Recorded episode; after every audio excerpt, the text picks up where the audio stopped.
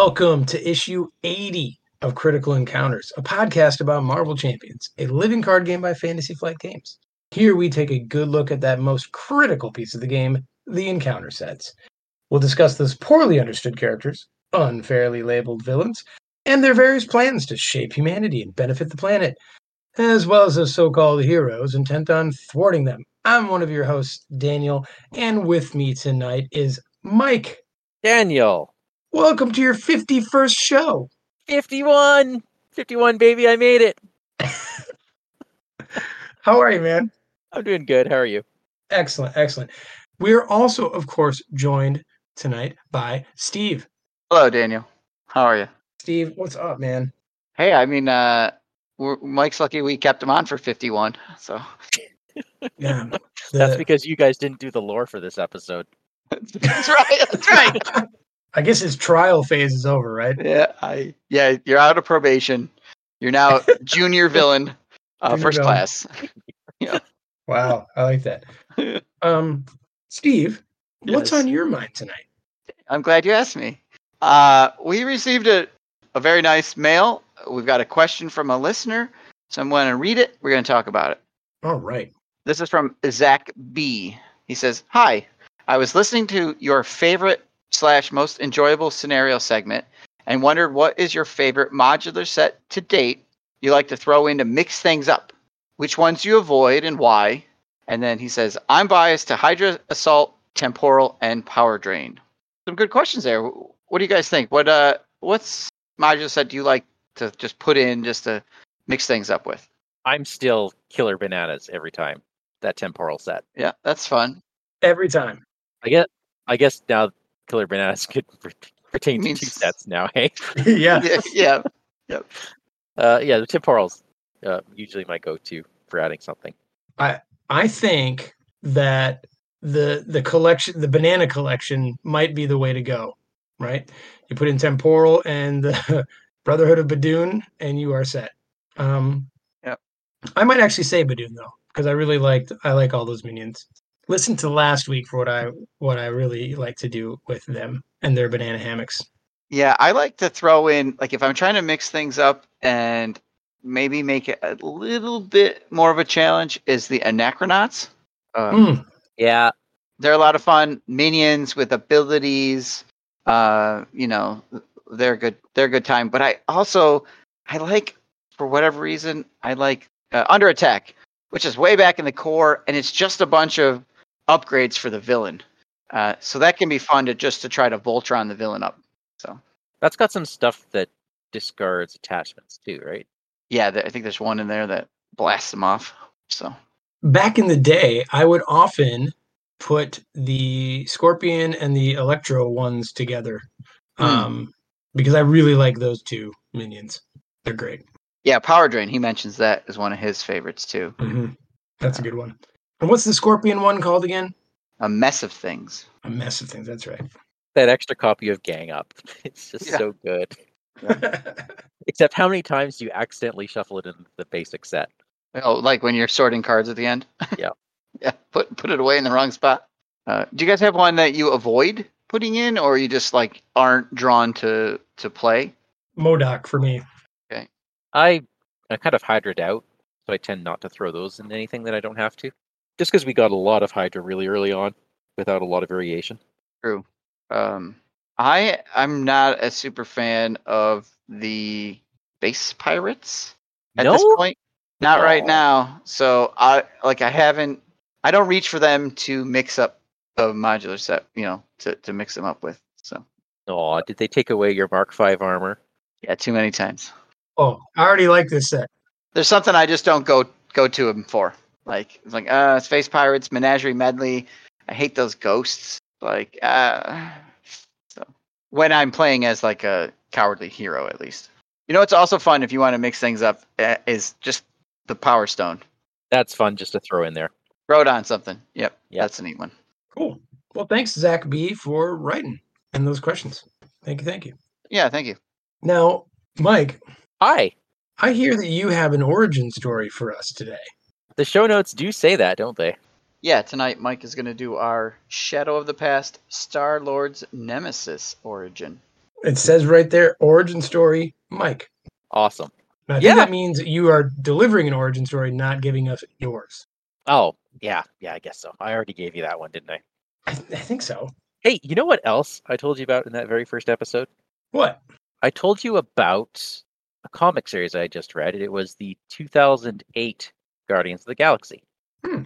And I have since heard that it is a favorite amongst community members. Yeah.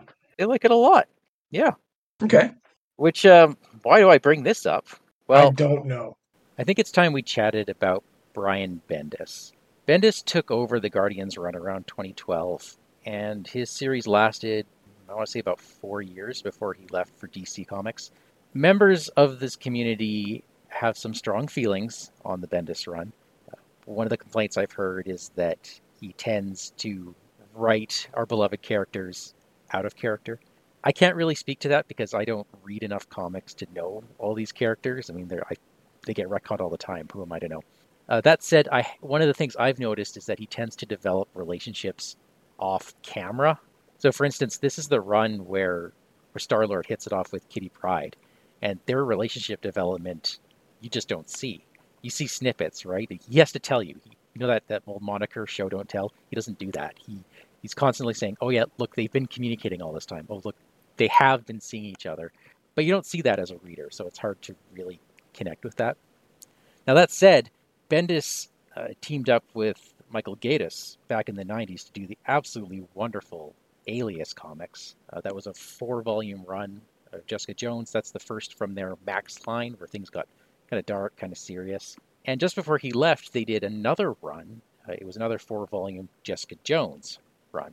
And it is exactly the same in tone. I loved it. And I thought it was wonderfully written. Perhaps because he was writing about an emotionally damaged person. Maybe that just tended to jive with his style. I don't know. Take it, uh, take it for what it is. Um, that's uh, that's basically where we're at. So all that to say, some people love him, some people hate him, but all this Guardian stuff is taking place in the universe that existed around the Bendis run. So all the characters that we see in all these hero packs are taken from that era. Why am I telling you this? Well, because we're talking about Mr. Knife. And Mr. Knife, aka Jason Jason of Spartax. And Jason of Spartax was created in the Bendis era of the Guardians of the Galaxy. This is the around 2012 2013 run. Now, before I get started, for those listeners who whose only exposure to the Guardians is through the Marvel Cinematic Universe, just know that Ego is not Star Lord's father. That is a creation of the MCU that exists entirely over there for whatever licensing or storyline purposes that they saw fit. In this universe, the comics universe, his father is Jason of Spartax. Now, you're probably thinking, some of you might be thinking, hey, no, no, Jason's been around a lot longer than this. And yes, Jason has been around a lot longer. Jason has been around since, oh, who knows? I didn't, I didn't even read how, how long he's been around. But he's he was ruler of Spartax, and he was Star Lord's father.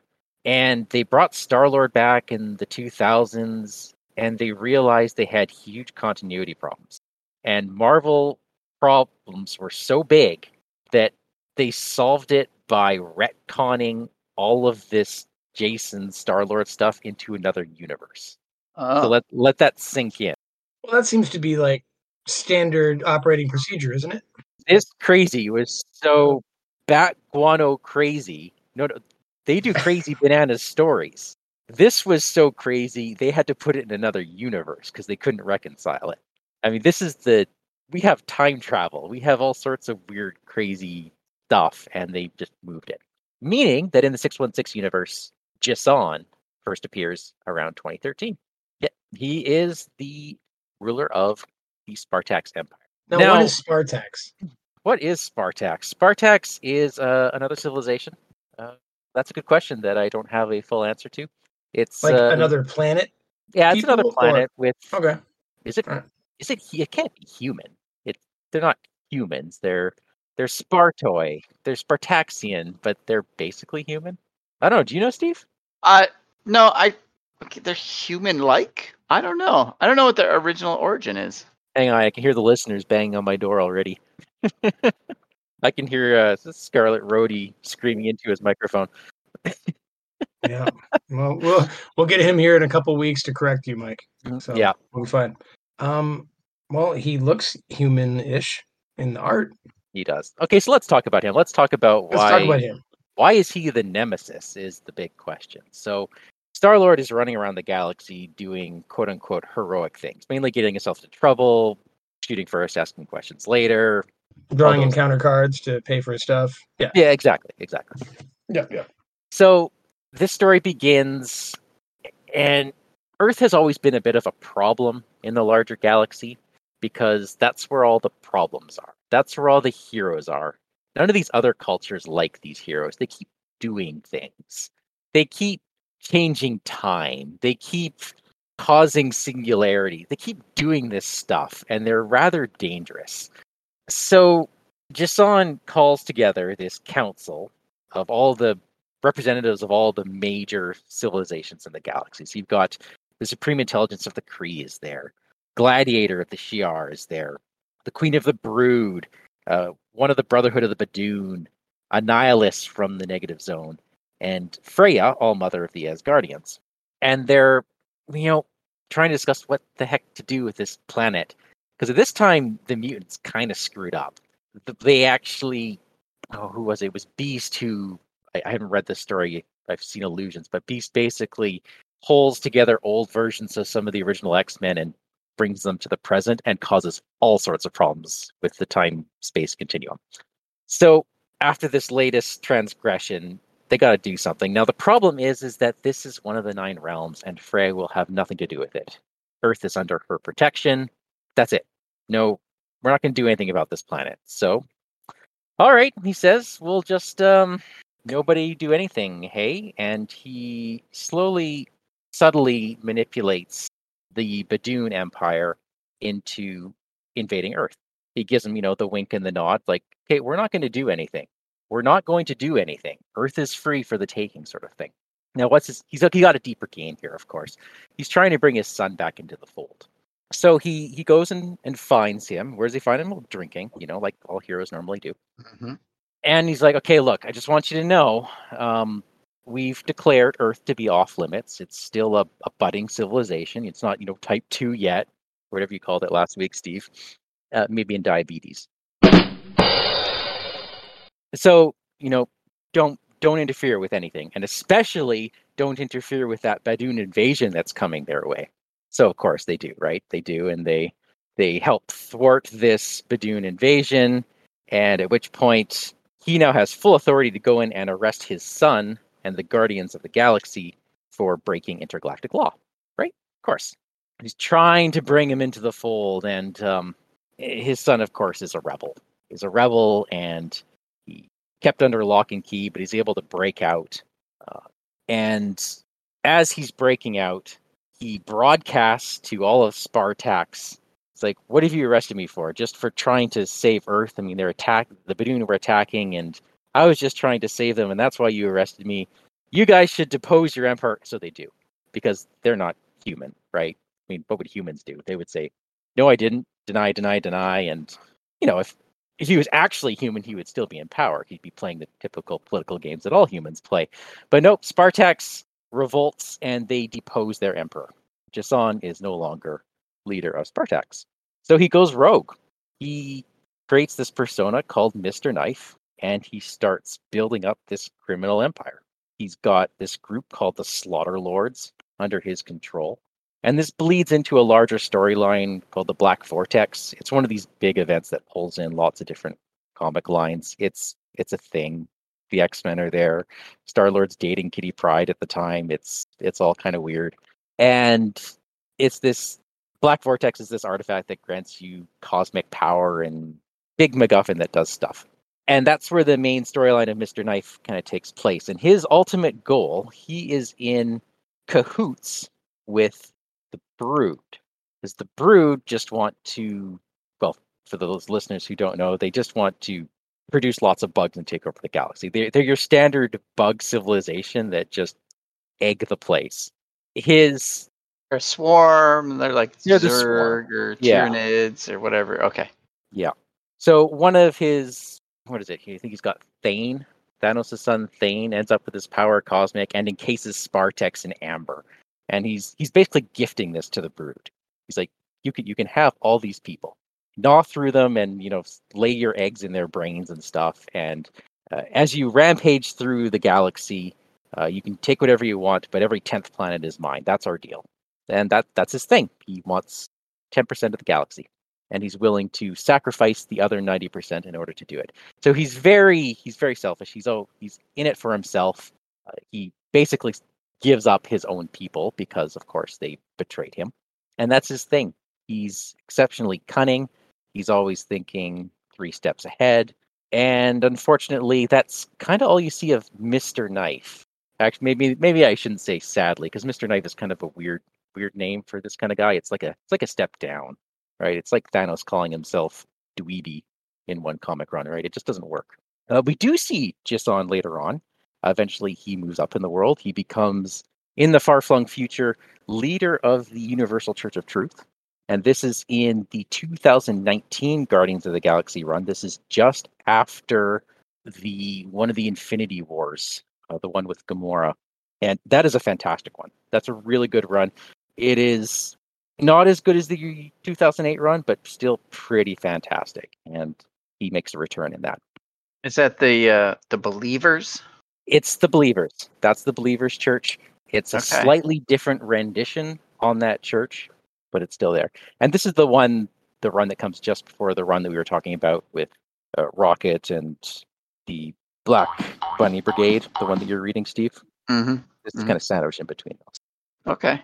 Um, I just recently finished listening to that Marvel scripted audio podcast, uh, Old Man Star Lord, and that deals with the Black Vortex, and Mr. Knife is in it as well and that's a that was an interesting um, little like piece to hear you talk about the black vortex and that sort of stuff. So, hmm. yeah, Mr. Knife, hey, yeah, I'm really that's so hokey. well, all, all the slaughter lords have kind of like silly names like Father Diablo and Brother Blood. Yeah, that, yeah, that sort of stuff. So, well, Mike, this wasn't the weirdest story you've told us. It's not. It's actually oddly down to earth, which is really the problem because that old Guardians of the Galaxy was so cosmic and fantastical and they go to the land of the dead, they're repairing tears in the universe, they're and then this one it's just they're normal people doing normal things just in space. So kind of it loses its cosmic grandioseness, sure. right? Yeah. Hmm. And that's Mr. Knife. Well, he I'm sure he comes with some cards in this game, doesn't he? Oh, does he? Does he? Well, as with all of these, let's start with the obligation. Star Lord's obligation. Go ahead, Steve. Okay, banishment is the Star Lord's obligation. Give to the Peter Quill player. You may flip to alter ego form and choose. Exhaust Peter Quill, remove banishment from the game, or discard an element gun from play. If you cannot, place three threat on the main scheme, discard this obligation. And it has two boost icons. So here you go. It's an obligation where you can flip to alter ego and clear it, or you get rid of one of his guns, which is pretty key to his gameplay, or put three threat out and it sticks around. Have you help me understand the possible theming of this card? Sure. The element guns are Spartoi royalty specific, right? And they're like Okay, thank you. They're like key to his DNA, so like only Star Lord can fire his elemental gun. So being banished from Spartax, he I guess maybe they're taking his guns from him or whatnot, kind of thing. Or they're okay. you know, it has it has to deal with that, I I believe is the idea here. That art is also from when he's arrested slash kidnapped by his father. So it could also represent it just being taken away from him. Right. Okay. And the helmet's okay. interesting. It looks like a Nova Corps helmet, kind of. Yeah. Or a really interesting space bike helmet. Yeah, that's not his real helmet, is it? Uh, in that run, it was. Okay. All right. A little different. All right. Well, thank you, Steve. I, I did not understand like how the guns and the banishment work together. So that that's helpful. Okay. Phew. Crisis averted. Um, pretty standard issue, eh? Yeah, pretty much. I mean, almost guarantee you have an element gun out, so that's what you're discarding. I guess you could always choose just to exhaust him. Yeah, because you might not. Right, sliding shot requires you to have an element gun, which costs you three to get into play. Which maybe you. Oh, Steve, it does not cost you three. Well, you're right. It costs you an encounter card. It costs you an encounter card. Yeah, but you can't you can't play those big sliding shots without it. So, um, but you could have two out. So pitching one isn't that big a deal. But if it was your only one, I, you know that that can really put a damper on your tempo. Also, putting three threat on the main is not that big of a deal either. But you don't get to choose that. That's only if Right, you right, don't but if have a you- gun. If you don't have a gun, though, you can make the choice to not flip to alter ego and get rid of this. Right. Be like, all right, three, and then my justice player will just take that off in a second. Yeah. He doesn't really get penalized for being exhausted or to switching to alter ego. No, if anything, it's a kind of a boon to him because he can smooth talk, uh, swapping cards at the top of his deck.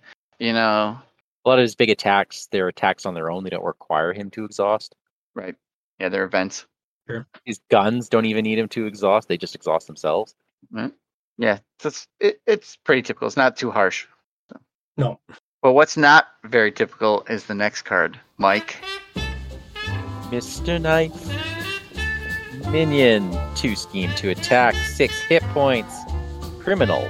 And we traded. He's criminal. Eh, This is what? Our third criminal? like father, like son. Oh my god. uh, no, I, I think we have two or three criminal traded cards. Yeah, we do. I'll look at that up. Okay, anyways. He has Retaliate 1. Okay. And the first treachery, the engaged player reveals each villain phase gains Surge. Two boost icons. Yeah. He's he's interesting, right? Because under normal circumstances, I'd say that text is never going to be activated.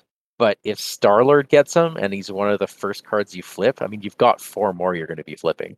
Right. So now it's five. Yeah. Yeah.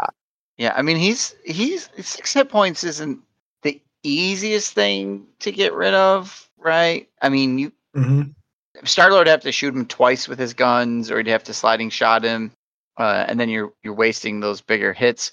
You know, you got you got to use something on him. You can't onesie twosies him with an ally because he has to retaliate. But man, uh, that first treachery gaining surge is a fun, you know, something different on a minion. I I like that on him. Yeah. Yep. Yeah, and it, it it twists the knife a little bit more Ah, in good. Star Lord. Like he's great when he comes out with Star Lord, but Yeah. if he doesn't, it's it's a bit of a bit of a waste. Yeah, yeah, he plays good with. He, well, plays poorly with Star Lord. Good with Star Lord. I don't know. And he's elite. And he's so elite. critical He's elite. encounters guard keyword protects him too. Yeah, being elite means uh Nova Prime can't just Oh yeah, you know snap him away.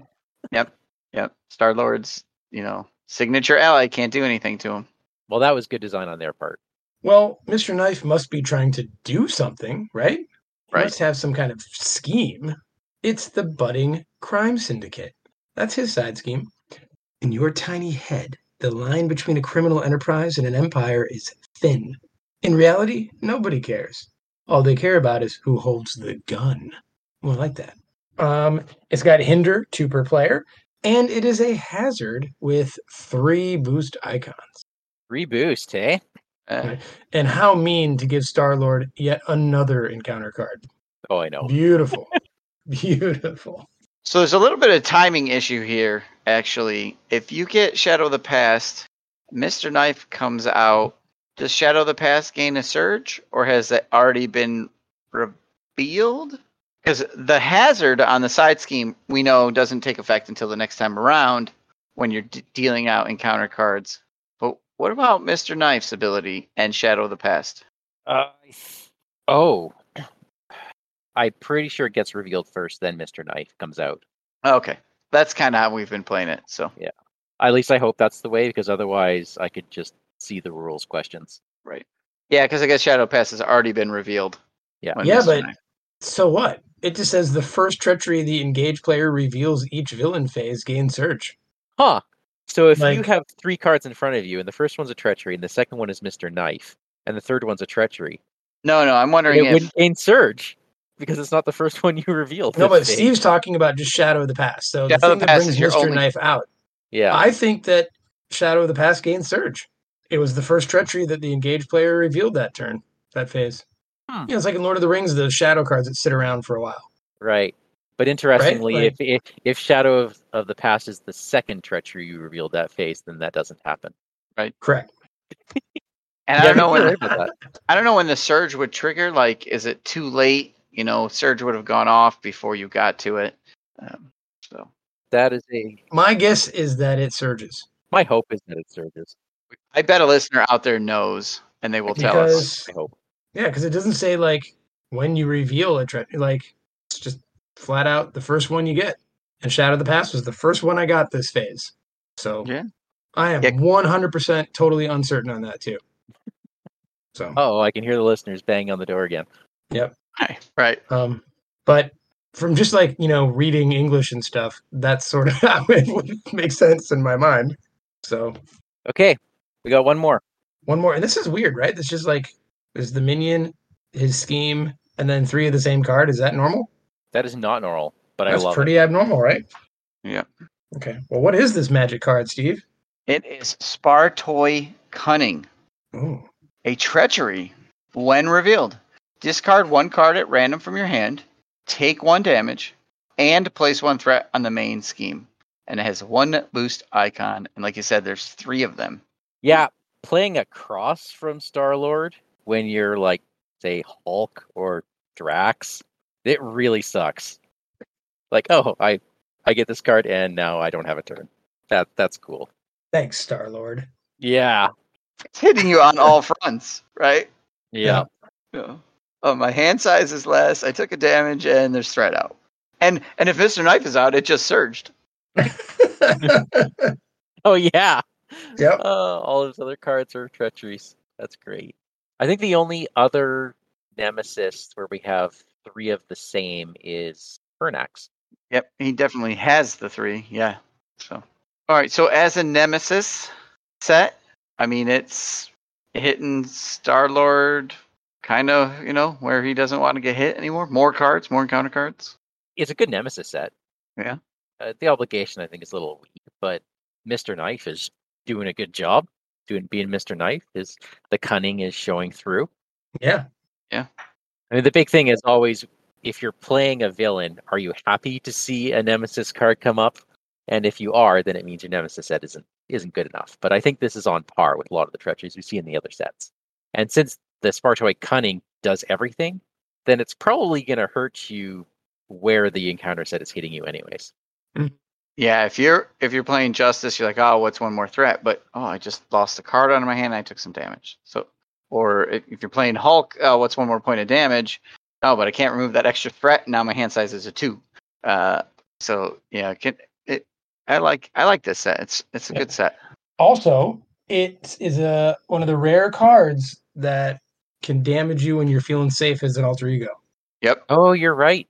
yep. And so I, I I'm a fan of those cards too. Right? Oh my god, I'm flipping to alter ego because I next turn I have to I have to recover. Oops. Yeah, you know, love that. yeah, because it's not indirect damage. It's, you can't, you know, shuffle it off onto some ally. It's just you take it. No, good stuff. I will go. I'm going to give it a B though because I like. I would like more and varied cards, but and the and the obligation is puny. I am okay with the non-variedness because it does a variety of things. Sure, I see what you're saying.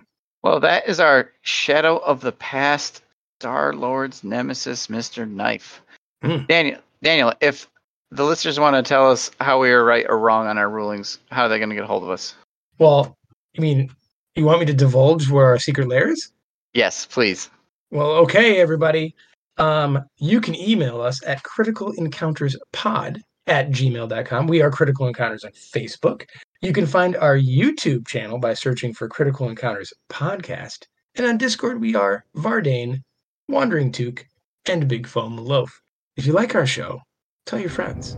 If you don't like our show, tell your enemies. Jason, take us out. How can you expect to win when the entire galaxy is against you? 啊